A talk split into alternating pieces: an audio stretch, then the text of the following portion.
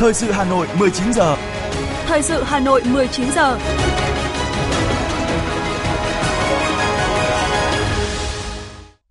Kính chào quý vị các bạn, bây giờ là chương trình thời sự của Đài Phát thanh và Truyền hình Hà Nội, phát trên sóng phát thanh tối nay Chủ nhật ngày 25 tháng 6. Chương trình có những nội dung chính sau đây. Thủ tướng Phạm Minh Chính và đoàn đại biểu cấp cao Việt Nam rời Hà Nội thăm chính thức nước Cộng hòa Nhân dân Trung Hoa và dự hội nghị Diễn đàn Kinh tế Thế giới. Chính thức khởi công dự án đường vành đai 4 vùng thủ đô Hà Nội. Chính phủ đồng ý giảm 2% thuế VAT đến hết năm 2023. Hà Nội, hơn 16.000 thí sinh được miễn môn ngoại ngữ trong kỳ thi tốt nghiệp trung học phổ thông. Phần tin thế giới có những thông tin chấm dứt cuộc bạo loạn của tập đoàn Wagner, Nga sẽ gỡ bỏ chế độ chống khủng bố. Hạ viện khóa mới ở Thái Lan sẽ chính thức khai mạc vào ngày 3 tháng 7 tới. 8 người thiệt mạng khi xe cứu thương bốc cháy trên cao tốc tại miền trung Bangladesh và sau đây là nội dung chi tiết. Thưa quý vị và các bạn, sáng nay, lễ khởi công dự án đầu tư xây dựng đường vành đai 4 vùng thủ đô Hà Nội diễn ra tại 4 điểm trên địa bàn thành phố Hà Nội và 2 điểm tại tỉnh Hưng Yên và tỉnh Bắc Ninh. Dự án đường vành đai 4 vùng thủ đô Hà Nội được khởi công sáng nay cùng lúc với dự án xây dựng công trình đường bộ cao tốc Cao Lãnh An Hữu giai đoạn 1. Đây là hai dự án công trình giao thông trọng điểm quốc gia được khởi công cùng giờ cùng ngày và cùng hướng đến mục tiêu đưa vào vận hành vào năm 2027. Dự lễ khởi công dự án đường vành đai 4 vùng thủ đô có Ủy viên Bộ Chính trị, Thủ tướng Chính phủ Phạm Minh Chính, Dự lễ khởi công dự án đường bộ cao tốc Cao Lãnh An Hữu ở điểm cầu tỉnh Đồng Tháp có Ủy viên Trung ương Đảng, Phó Thủ tướng Chính phủ Trần Lưu Quang. Chủ trì lễ khởi công dự án đường vành đai 4 vùng thủ đô tại thủ đô Hà Nội có các đồng chí Ủy viên Bộ Chính trị, Bí thư Thành ủy, trưởng đoàn đại biểu Quốc hội thành phố Hà Nội, trưởng ban chỉ đạo thực hiện dự án đầu tư xây dựng đường vành đai 4 vùng thủ đô Đinh Tiến Dũng, Ủy viên Trung ương Đảng, Phó Bí thư Thường trực Thành ủy Hà Nội Nguyễn Thị Tuyến, Ủy viên Trung ương Đảng, Phó Bí thư Thành ủy, Chủ tịch Ủy ban nhân dân thành phố, trưởng ban chỉ đạo thực hiện dự án đường vành đai 4 tại thành phố Hà Nội Trần Sĩ Thanh, Phó Bí thư Thành ủy, Chủ tịch Hội đồng nhân dân thành phố Hà Nội Nguyễn Ngọc Tuấn, Phó Bí thư Thành ủy Hà Nội Nguyễn Văn Phong. Dự án đường vành đai 4 vùng thủ đô Hà Nội là dự án quan trọng quốc gia đầu tiên triển khai thực hiện theo quy định của luật đầu tư theo phương thức đối tác công tư, đồng thời là dự án có tính chất liên vùng đầu tiên triển khai thực hiện nghị quyết số 15 ngày 5 tháng 5 năm 2022 của Bộ Chính trị về phương hướng nhiệm vụ phát triển thủ đô Hà Nội và nghị quyết số 30 ngày 23 tháng 11 năm 2022 của Bộ Chính trị về phát triển kinh tế xã hội và bảo đảm quốc phòng an ninh vùng đồng bằng sông Hồng đến năm 2030, tầm nhìn đến năm 2045. Dự án đã được Quốc hội phê duyệt chủ trương đầu tư tại nghị quyết số 56 ngày 16 tháng 6 năm 2022 và Chính phủ ban hành nghị quyết số 106 ngày 18 tháng 8 năm 2022 để triển khai thực hiện. Dự án có tổng chiều dài khoảng 112,8 km đi qua địa bàn 3 tỉnh, thành phố Hà Nội, Hưng Yên, Bắc Ninh. Tổng khối lượng giải phóng mặt bằng khoảng 1.386 hecta. Trên tuyến xây dựng 3 cầu lớn vượt sông Hồng, sông Đuống và 8 nút giao khác mức. Dự án có tổng mức đầu tư là 85.813 tỷ đồng, trong đó ngân sách trung ương là 28.173 tỷ đồng, ngân sách địa phương là 28.193 tỷ đồng vốn nhà đầu tư BOT là 29.447 tỷ đồng. Dự án vành đai 4 vùng thủ đô Hà Nội bao gồm 7 dự án thành phần do thành phố Hà Nội, tỉnh Hưng Yên và tỉnh Bắc Ninh là cơ quan chủ quản. Trong đó, 3 dự án giải phóng mặt bằng và 3 dự án đầu tư xây dựng đường song hành được thực hiện theo hình thức đầu tư công. Riêng dự án đầu tư xây dựng đường cao tốc thực hiện theo phương thức đối tác công tư PPP, loại hợp đồng BOT. Báo cáo quá trình triển khai thực hiện dự án, Chủ tịch Ủy ban dân thành phố Hà Nội Trần Sĩ Thanh, Phó trưởng ban chỉ đạo thực hiện dự án đầu tư xây dựng đường vành đai 4 vùng thủ đô, trưởng ban chỉ đạo thực hiện dự án đường vành đai 4 tại thành phố Hà Nội cho biết,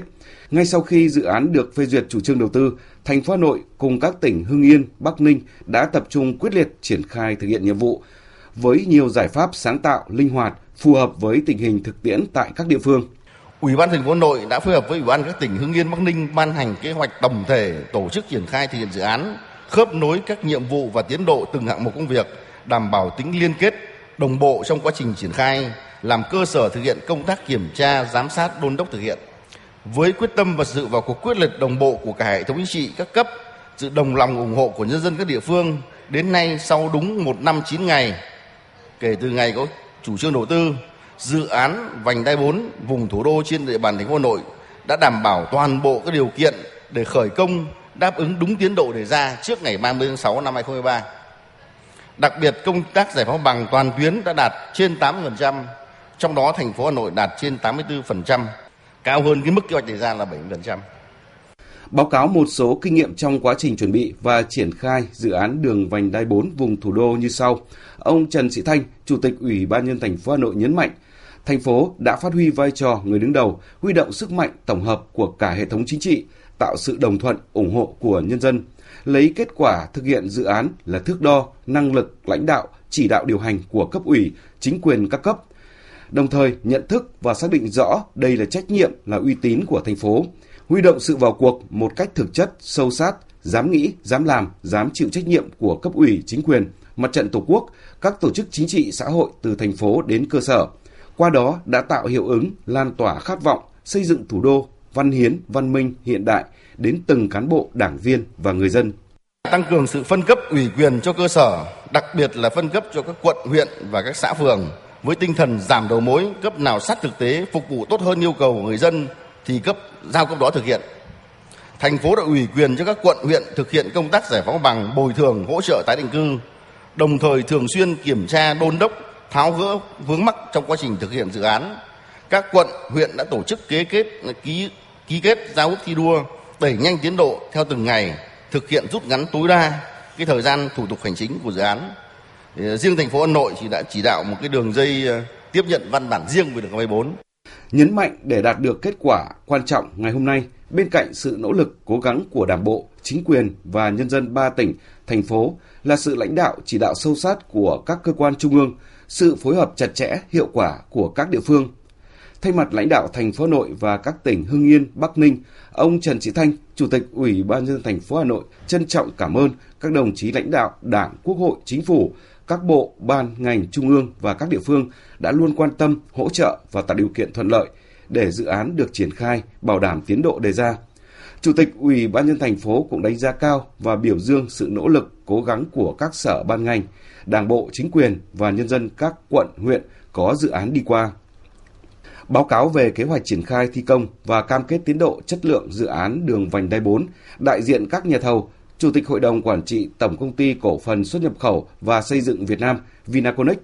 Đào Ngọc Thanh cho biết đơn vị được lựa chọn thực hiện gói thầu có chiều dài lớn nhất của dự án, chiều dài khoảng 23 km, từ km 13 cộng 17,92 đến km 36 cộng 166,74. Đây là gói thầu số 09 thuộc dự án thành phần 2.1 xây dựng đường song hành, đường đô thị, địa phận thành phố Hà Nội Giá trị trúng thầu là 1.816 tỷ đồng. Thời gian thực hiện là 1.080 ngày. Chủ tịch Hội đồng Quản trị Tổng Công ty Cổ phần Xuất nhập khẩu và Xây dựng Việt Nam Vinaconex Đào Ngọc Thanh cho biết.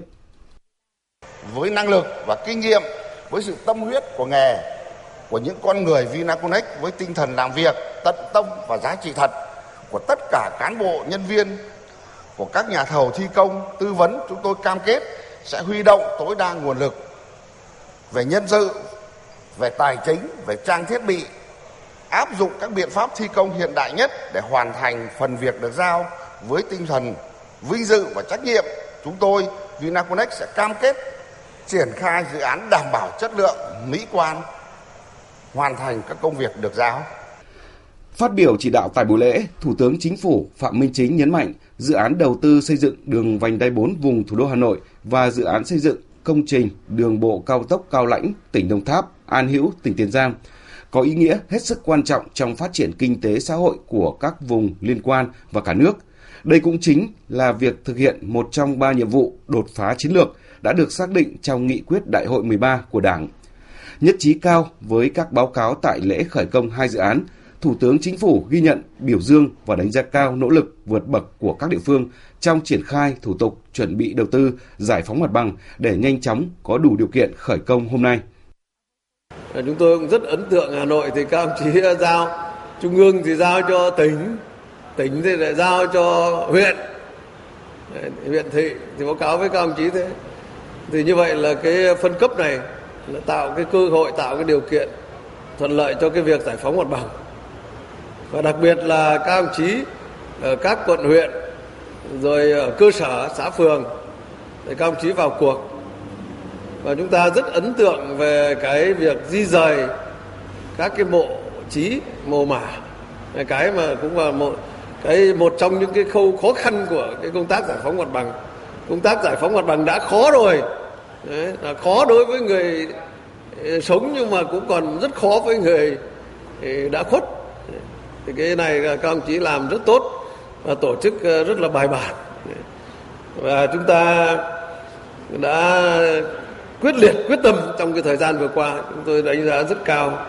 về cái ờ, tinh thần giải phóng mặt bằng của tất cả các cái tỉnh có cái hệ thống đường cao tốc đi qua mà hôm nay khởi công. Thủ tướng Chính phủ nhấn mạnh kết quả khởi công hôm nay mới chỉ là bước đầu, công việc sắp tới còn rất lớn và nhiều thách thức, nhất là phải tiếp tục giải phóng mặt bằng các vị trí còn lại, chuẩn bị khối lượng vật liệu xây dựng, bãi đổ thải rất lớn, thi công khối lượng công trình rất lớn trong khoảng thời gian không dài và chịu ảnh hưởng tác động của các điều kiện thời tiết. Thủ tướng Phạm Minh Chính lưu ý rút kinh nghiệm từ những hạn chế bất cập khi triển khai các dự án cao tốc giai đoạn trước và phát huy tối đa những thành quả đã đạt được. Đề nghị các bộ, ngành và các tỉnh, thành phố chỉ đạo các chủ đầu tư, nhất là người đứng đầu, cần bám sát thực tiễn, bám sát dự án, quyết liệt trong điều hành, quản lý chất lượng, tiến độ, vốn đầu tư trong suốt quá trình thực hiện dự án, đảm bảo các dự án hoàn thành đúng tiến độ và chất lượng yêu cầu, không đội vốn. Hạ tầng giao thông là một nhiệm vụ mà bộ ngành nào và cấp nào cũng phải tham gia và muốn hoàn thành được cái nhiệm vụ nặng nề thì tất cả đều phải vào cuộc. Thì tôi đề nghị các đồng chí một là phải đảm bảo chất lượng, cái thứ hai là phải đảm bảo tiến độ, cái thứ ba là phải đảm bảo cái an toàn kỹ thuật, mỹ thuật, môi trường vệ sinh và an toàn lao động. Rồi cái thứ tư là cái chống tham nhũng tiêu cực, lợi ích nhóm. Phải đặt cái lợi ích của chung lợi ích của quốc gia của dân tộc của nhân dân lên trên hết trước hết. Không được đội vốn bất hợp lý không chia nhỏ cái gói thầu thôi. Cái thứ sáu là phải đảm bảo cái quyền và lợi ích hợp pháp chính đáng của người dân. Nhưng mà tinh thần là phải quyết tâm cao nỗ lực lớn hành động phải quyết liệt phải trọng tâm trọng điểm phải làm việc nào dứt việc đấy tăng cường cái giám sát kiểm tra rồi tăng cường cái chống tiêu cực tham nhũng trong cái quá trình tổ chức thi công với ờ, một cái tinh thần như vậy thì ờ, tôi xin ờ, tuyên bố là khởi công hai tuyến đường cao tốc này. Ngay sau phát biểu, Thủ tướng Phạm Minh Chính, Ủy viên Bộ Chính trị, Bí thư Thành ủy Hà Nội Đinh Tiến Dũng cùng lãnh đạo các bộ, ban ngành trung ương, thành phố Hà Nội và hai tỉnh Hưng Yên, Bắc Ninh đã tiến hành nhấn nút khởi công dự án. Thưa quý vị các bạn, lễ khởi công dự án đường vành đai 4 đã diễn ra tại 4 vị trí khởi công gồm km 28 900 thuộc địa phận xã Song Phương, huyện Hoài Đức, Hà Nội, quốc lộ 2 giao đường vành đai 4 xã Thanh Xuân, huyện Sóc Sơn, Hà Nội, đường trục phía Nam giao đường vành đai 4 xã Tam Hưng, huyện Thanh Oai, Hà Nội, km 190 cộng 270 đường quốc lộ 1A giao với vành đai 4 xã Văn Bình, huyện Thường Tín, Hà Nội. Đa phần người dân đều bày tỏ kỳ vọng về hiệu quả sau khi dự án chính thức hoàn thành, ghi nhận của phóng viên thời sự. Với 83% mặt bằng sạch, sáng nay, huyện Thường Tín tổ chức lễ khởi công dự án đường vành đai 4 vùng thủ đô tại vị trí giao với quốc lộ 1A cũ tại km 52 600 thuộc địa phận xã Văn Bình trong sự phấn khởi của chính quyền và người dân địa phương. Là người dân trực tiếp tham gia bàn giao mặt bằng, ông Nguyễn Vĩnh Trường, người dân thôn Văn Giáp, xã Văn Bình, huyện Thường Tín chia sẻ, gia đình ông có 6 xào ruộng đều nằm trong diện tích cần giải phóng mặt bằng, phục vụ dự án. Tuy nhiên, vì hiểu được lợi ích của dự án, nên gia đình ông đã nhanh chóng hoàn thiện các thủ tục để kịp thời bàn giao mặt bằng cho chủ đầu tư. Cũng theo ông Trường, dự án thành công sẽ thu hút nhiều đơn vị và doanh nghiệp đầu tư, tạo thuận lợi cho việc đi lại của người dân tại các tỉnh phía Bắc. Ông Trường nói. Dự án ờ, giải phóng mặt bằng vì gia đình tôi cũng là thu hồi 100% ruộng đất nông nghiệp cấy cày thì tôi rất phấn khởi là dự án của nhân dân à, của nhà nước đã làm dự án như này để cho phục vụ đất nước phục vụ nhân dân rất để cho nhân dân được à, no ấm và để cho đất nước được càng ngày càng phát triển. Hào hức tham gia buổi lễ từ nhiều ngày trước, bà Nguyễn Thị Hồng ở xóm 2, thôn Văn Giáp, xã Văn Bình, huyện Thường Tín, vô cùng phấn khởi vì đã trực tiếp có mặt tại đây trong ngày hôm nay. Bà cảm thấy vui mừng khi dự án đã chính thức được khởi công, bà Hồng cho biết. là bây giờ Đảng nhà nước có chính sách mà làm một con đường như này thứ nhất thuận tiện giao thông tôi rất phấn khởi rất vui mừng là cái dự án này thật rất là nhanh chóng và rất là đền bù hoặc là các công việc là rất là thuận lợi và nhanh chóng. Lòng dân chúng tôi cũng mong là triển khai nhanh, gọn nhanh là điểm cái điểm tốt nhất cho nhân dân. Phấn khởi và tự hào là cảm xúc chung của người dân và lãnh đạo huyện Thường Tín khi những quyết tâm cố gắng và nỗ lực suốt gần một năm qua đã mang lại kết quả đáng tự hào, hoàn thành giải phóng mặt bằng. Ông Lê Tuấn Tú, Giám đốc Trung tâm Phát triển Quỹ đất huyện Thường Tín, thông tin. Sau một thời gian nỗ lực phấn đấu, ờ, trong đó có cái sự chỉ đạo quyết liệt từ thành ủy, ủy ban nhân dân thành phố, các sở ngành thành phố, sự vào cuộc quyết liệt của cả hệ thống chính trị của huyện, huyện ủy, hội đồng nhân dân, ủy ban nhân dân từ huyện đến cơ sở xóm và đặc biệt là có cái sự đồng tình của uh, toàn thể nhân dân trên địa bàn huyện. Đến nay thì uh, chúng tôi đã bàn giao được 83% diện tích thuộc, thuộc phạm vi đường vành đai 4. Uh, ờ, hôm nay được uh, dự lễ khởi công thì uh, cán bộ và nhân dân Thường Tín rất là phấn khởi. Ờ, nó cũng đạt được cái kế hoạch thành phố giao, đồng thời nó sẽ là cái ờ, tạo động lực cho Thường Tín phát triển ờ, nói riêng và các cái vùng thủ đô nói chung. Về phần mình, đơn vị thi công dự án vành đai 4 đoạn qua huyện Thường Tín đã chuẩn bị đầy đủ nhân lực, vật lực, sẵn sàng bắt tay vào công việc ngay từ hôm nay. Ông Trần Viết Sơn, Giám đốc Ban điều hành gói thầu số 11, Tập đoàn Cienco 4 cho biết. Tất cả các dự án mà trên của bốn thi công thì là anh em cũng là đều ờ, hết sức là cố gắng để phấn đấu thi công để à, đạt cái tiến độ và chất lượng theo cái quy định của dự án. Thì à, hôm nay thì bọn tôi cũng rất là vinh dự là được một trong những đơn vị nhà thầu là thi công tham gia cái gói vành đai 4 của thủ đô Hà Nội. Thì hy vọng là bọn tôi sẽ à, thi công à, cái dự án này với sự hỗ trợ của địa phương cũng như là các sở ban ngành để đạt cái tiến độ và chất lượng theo cái à, đảm bảo cái, cái tiến độ của dự án. Còn tại điểm khởi công số 3, vị trí giao cắt giữa vành đai 4, km 45, 700 lý trình vành đai 4 trên địa bàn xã Tam Hưng, huyện Thanh Oai, ông Bùi Văn Sáng, Chủ tịch Ủy ban Nhân dân huyện Thanh Oai cho biết thêm. Với dự án vành đai 4 thì chúng tôi đã triển khai giải phóng mặt bằng đến nay đã kết quả được 84%, di chuyển mộ được à, 97,6%. Chúng tôi đang tiếp tục tuyên truyền vận động và giao cho các ngành các cấp, ủy ban các xã triển khai công tác à, kiểm đếm giải phóng mặt bằng còn 13% thì chắc chắn đến 30 tháng 12 chúng tôi sẽ hoàn thành. Tại huyện Sóc Sơn, lễ khởi công được tổ chức tại vị trí giao cắt giữa tuyến đường vành đai 4 với quốc lộ 2 thuộc địa phận xã Thanh Xuân, ngay từ sáng sớm, đông đảo cán bộ nhân dân huyện và cán bộ công nhân, các nhà thầu thi công đã có mặt để theo dõi cầu truyền hình trực tiếp khởi công dự án. Phó Chủ tịch Ủy ban nhân dân huyện Sóc Sơn Phạm Quang Ngọc cho biết, chính quyền và nhân dân huyện rất mong chờ ngày hôm nay với hy vọng dự án sẽ giúp thúc đẩy sự phát triển kinh tế xã hội của địa phương. Huyện sẽ hỗ trợ hết mình cho cái việc mà triển khai thực hiện thi công. Ờ, đến nay chúng tôi đã đã giải phóng bằng xong và bàn giao 100% cho chủ đầu tư rồi cho nên cái việc mà triển khai đây là bà con rất là mong chờ cái cái dự án này cho nên là việc mà ờ, đồng thuận của bà con cũng như hỗ trợ của bà con cho các đơn vị ờ, chủ đầu tư đơn vị thi công sau này tôi nghĩ là nó ờ, sẽ rất là tốt và sẽ sẽ sẽ không có vướng mắc xảy ra. Ngay sau khi các đại biểu bấm nút chính thức khởi công, liên danh các nhà thầu triển khai các gói thầu của dự án đường vành đai 4 vùng thủ đô Hà Nội đã khẩn trương triển khai nhân lực, xe máy, bắt tay ngay vào thi công dự án.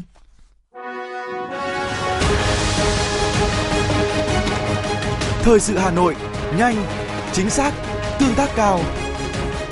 Thời sự Hà Nội, nhanh, chính xác, tương tác cao.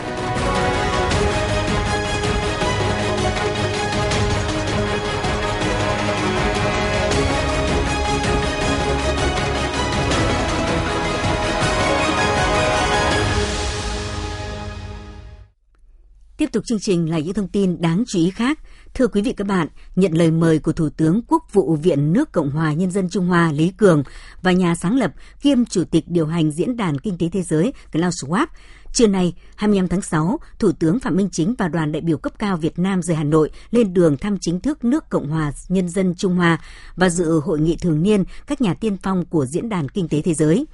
Chuyến thăm nhằm triển khai đường lối đối ngoại Đại hội 13 của Đảng, tiếp tục cụ thể hóa và triển khai thực hiện kết quả chuyến thăm Trung Quốc hết sức thành công của Tổng Bí thư Nguyễn Phú Trọng vào tháng 10 năm 2022. Chuyến thăm cũng sẽ tập trung tìm ra các biện pháp thúc đẩy quan hệ hợp tác kinh tế thương mại, đặc biệt là giao lưu thương mại hàng hóa giữa biên giới hai nước và góp phần tăng cường tin cậy chính trị, thúc đẩy việc tìm ra giải pháp đối với những vấn đề còn khác biệt, trong đó có vấn đề trên biển. Trong chuyến công tác, Thủ tướng cũng sẽ có nhiều bài phát biểu quan trọng trước các nhà lãnh đạo chính phủ và hơn 1.000 doanh nghiệp tại hội nghị các nhà tiên phong của Diễn đàn Kinh tế Thế giới nhằm nêu bật những tiềm năng, lợi thế và định hướng ưu tiên phát triển của kinh tế Việt Nam. Việc Thủ tướng là một trong bốn lãnh đạo chính phủ chủ chốt được mời tham dự hội nghị cho thấy sự coi trọng của Diễn đàn Kinh tế Thế giới cũng như cộng đồng doanh nghiệp quốc tế đối với vị thế vai trò của nền kinh tế Việt Nam. Thưa quý vị, Quốc hội đã đồng ý giảm 2% thuế giá trị gia tăng VAT với các nhóm hàng dịch vụ đang áp dụng mức thuế suất giá trị gia tăng 10% xuống còn 8% từ ngày 1 tháng 7 đến ngày 31 tháng 12 năm 2023. Việc giảm thuế không áp dụng với nhóm hàng hóa như viễn thông, công nghệ thông tin, tài chính, ngân hàng, chứng khoán, bảo hiểm, kinh doanh bất động sản, kim loại, sản phẩm từ kim loại đúc sẵn, sản phẩm khai khoáng, dầu mỏ tinh chế, sản phẩm hóa chất và các mặt hàng chịu thuế tiêu thụ đặc biệt. Về tác động của chính sách, theo tờ trình của chính phủ, nếu áp dụng việc giảm 2% thuế VAT trong 6 tháng cuối năm, thì dự kiến số giảm thu ngân sách nhà nước tương đương khoảng 24.000 tỷ đồng. Tập đoàn Công nghiệp Than khoáng sản Việt Nam TKV cho biết đang đẩy mạnh sản xuất và tiêu thụ than ở mức cao, phấn đấu trong năm 2023 sẽ cung ứng đủ 39,7 triệu tấn than cho các nhà máy nhiệt điện, góp phần đảm bảo nguồn nhiên liệu cho sản xuất điện. TKV cũng khẳng định cung ứng đủ than cho các nhà máy điện là nhiệm vụ trọng tâm trong năm 2023 mà TKV đã cam kết với Bộ Công Thương. Trong tháng 6 và tháng 7 năm 2023, TKV sẽ điều chỉnh tăng sản lượng cấp cho các nhà máy nhiệt điện khoảng 180.000 tấn một tháng. Trong đó các nhà máy của EVN khoảng 80.000 tấn một tháng, tăng 6% so với tiến độ cam kết trong hợp đồng. Dự kiến cả năm 2023, sản lượng than cung cấp cho các nhà máy nhiệt điện đạt 39,7 triệu tấn. Sở Lao động Thương binh và Xã hội Hà Nội cho biết thành phố vừa ban hành kế hoạch về việc tiến hành thu thập, lưu trữ, tổng hợp thông tin thị trường lao động trên địa bàn thành phố năm 2023. Theo đó, thành phố sẽ tiến hành thu thập thông tin cơ bản chính xác về nhân khẩu học, trình độ giáo dục phổ thông, trình độ chuyên môn kỹ thuật, lĩnh vực giáo dục đào tạo, tình trạng việc làm thất nghiệp, không tham gia hoạt động kinh tế của người từ đủ 15 tuổi trở lên trong các hộ gia đình làm cơ sở quản lý nguồn nhân lực, đề xuất các chính sách về lao động việc làm và phát triển nguồn nhân lực phù hợp với yêu cầu của thị trường lao động, gọi tắt là thông tin cung lao động. Bên cạnh đó, thành phố Hà Nội cũng sẽ thu thập thông tin cơ bản về loại hình, ngành kinh tế, việc sử dụng và nhu cầu tuyển dụng lao động của người sử dụng lao động làm cơ sở để xác định hướng đào tạo, dạy nghề phát triển nguồn nhân lực và kết nối cung ứng hiệu quả nguồn nhân lực phù hợp với nhu cầu của thị trường lao động, gọi tắt là thông tin cầu lao động. Đáng chú ý, việc thu thập thông tin về người lao động nước ngoài làm việc cũng sẽ được tiến hành. Trong đó, chú trọng thu thập thông tin về trình độ chuyên môn đào tạo và chuyên ngành đào tạo, vị trí công việc, chức danh công việc, hình thức làm việc, loại hình doanh nghiệp, tổ chức làm việc, kinh nghiệm làm việc, chứng chỉ hành nghề nếu có, địa điểm và thời gian làm việc. Trong kỳ thi tốt nghiệp trung học phổ thông năm 2023, thành phố Hà Nội có 16.118 thí sinh được miễn thi môn ngoại ngữ. Kỳ thi tốt nghiệp trung học phổ thông năm 2023 diễn ra vào ngày 28 và 29 tháng 6. Thành phố Hà Nội có 1.095 thí sinh đăng ký dự thi, trong đó có 88.831 thí sinh dự thi theo chương trình giáo dục trung học phổ thông và 13.264 thí sinh dự thi theo chương trình giáo dục thường xuyên.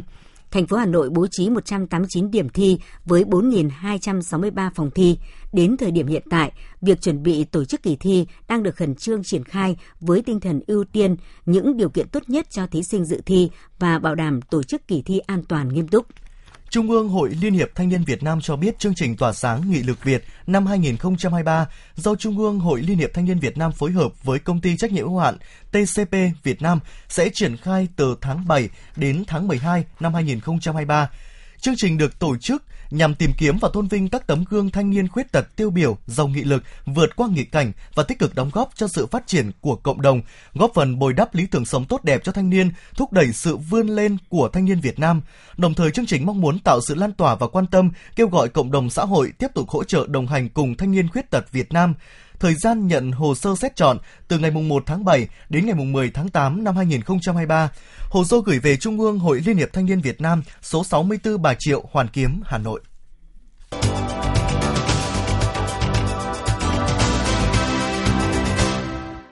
Quý vị thính giả đang nghe chương trình thời sự của Đài Phát thanh Truyền hình Hà Nội, xin được chuyển sang phần tin quốc tế. Hơn 24 giờ qua, nước Nga và Điện Kremlin đã trải qua tình trạng căng thẳng khiến thủ đô Moscow và một số thành phố ở phía Nam phải đặt trong tình trạng báo động cao và áp dụng các biện pháp chống khủng bố. Cuộc bạo loạn này đã chấm dứt chóng vánh vào đêm qua theo một thỏa thuận do Tổng thống Belarus đề xuất và được Tổng thống Nga Putin chấp thuận.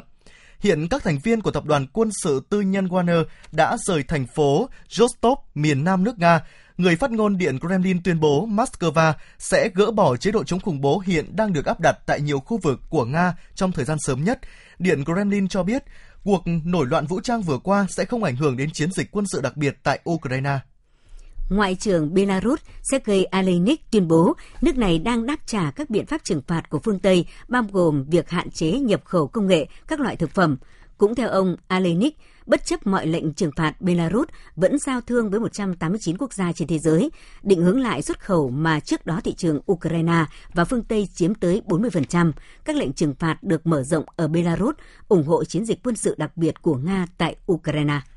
Hoàng gia Thái Lan vừa công bố sắc lệnh triệu tập và tổ chức phiên khai mạc Hạ viện khóa mới vào ngày 3 tháng 7 tới. Sắc lệnh của Hoàng gia được công bố trên cơ sở các điều 121, 122 và 175 của Hiến pháp Thái Lan, quy định Hạ viện khóa mới phải được triệu tập trong vòng 15 ngày kể từ thời điểm Ủy ban bầu cử công bố kết quả bầu cử chính thức. Ban thư ký Hạ viện cho biết nhà vua Thái Lan, vua Rama IX sẽ chủ trì phiên khai mạc Hạ viện khóa mới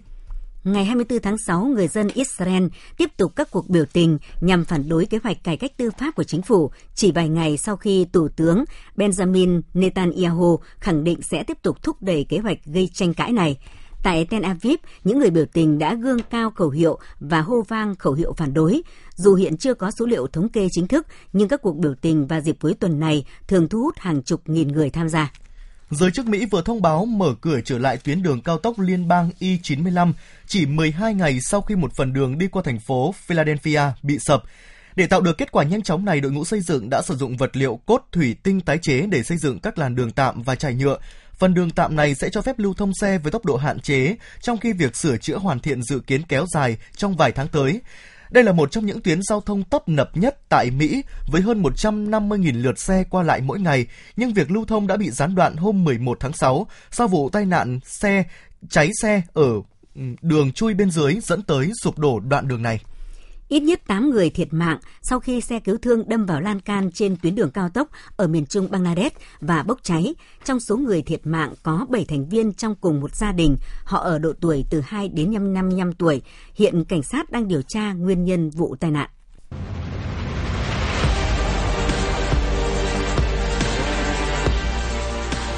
Bản tin thể thao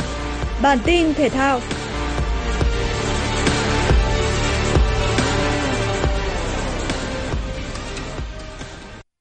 Hồ Chí Minh City Wing và Đà Nẵng Dragon, hai câu lạc bộ có thành tích kém nhất, gặp nhau ở trận đầu tiên thuộc lượt đấu thứ 5 giải bóng rổ chuyên nghiệp Việt Nam VBA 2023.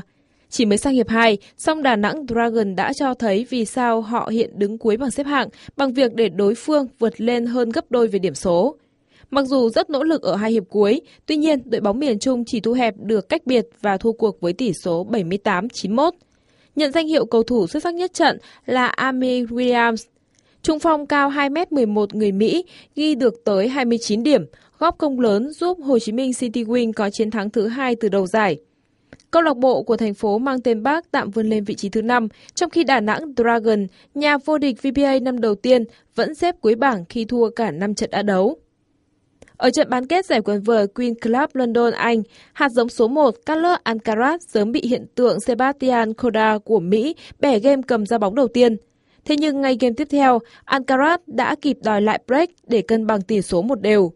Đến game 8 bản lề, tay vợt người Tây Ban Nha đã vượt lên trước khi thắng 6-3.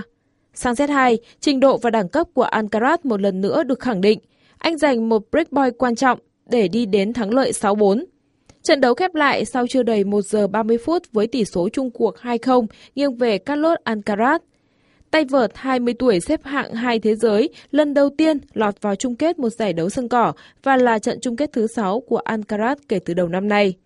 Tại trận bán kết còn lại, hạt giống số 2 Holger Rune được đánh giá nhỉnh hơn hạt giống số 7 Alex de Minaur. Thế nhưng trong set 1, chính tay vợt người Australia de Minaur mới là người chơi tốt hơn để thắng 6-3. Sang set 2, dù phải cùng Hogrun bước vào loạt tie break, nhưng tay vợt đang xếp hạng 18 thế giới vẫn thắng điểm 7-2. Xuất sắc vào chung kết Queen Club Championship năm nay, Demira sẽ có dịp chạm trán hạt giống số 1 Carlos Alcaraz. Trung tâm Dự báo Khí tượng Thủy văn Quốc gia thông tin dự báo thời tiết đêm 25 ngày 26 tháng 6, khu vực Hà Nội nhiều mây, có mưa vừa, mưa to và rông, cục bộ có mưa rất to, gió nhẹ. Trong mưa rông có khả năng xảy ra lốc xét và gió giật mạnh, nhiệt độ từ 24 đến 31 độ C. Quý vị và các bạn vừa nghe chương trình thời sự của Đài Phát thanh Truyền hình Hà Nội, chỉ đạo nội dung Nguyễn Kim Khiêm, chỉ đạo sản xuất Nguyễn Tiến Dũng, tổ chức sản xuất Trà My. Chương trình do biên tập viên Nguyễn Hằng, phát thanh viên Võ Nam Thanh Hiền cùng kỹ thuật viên Kim Thoa phối hợp thực hiện. Thân ái chào tạm biệt.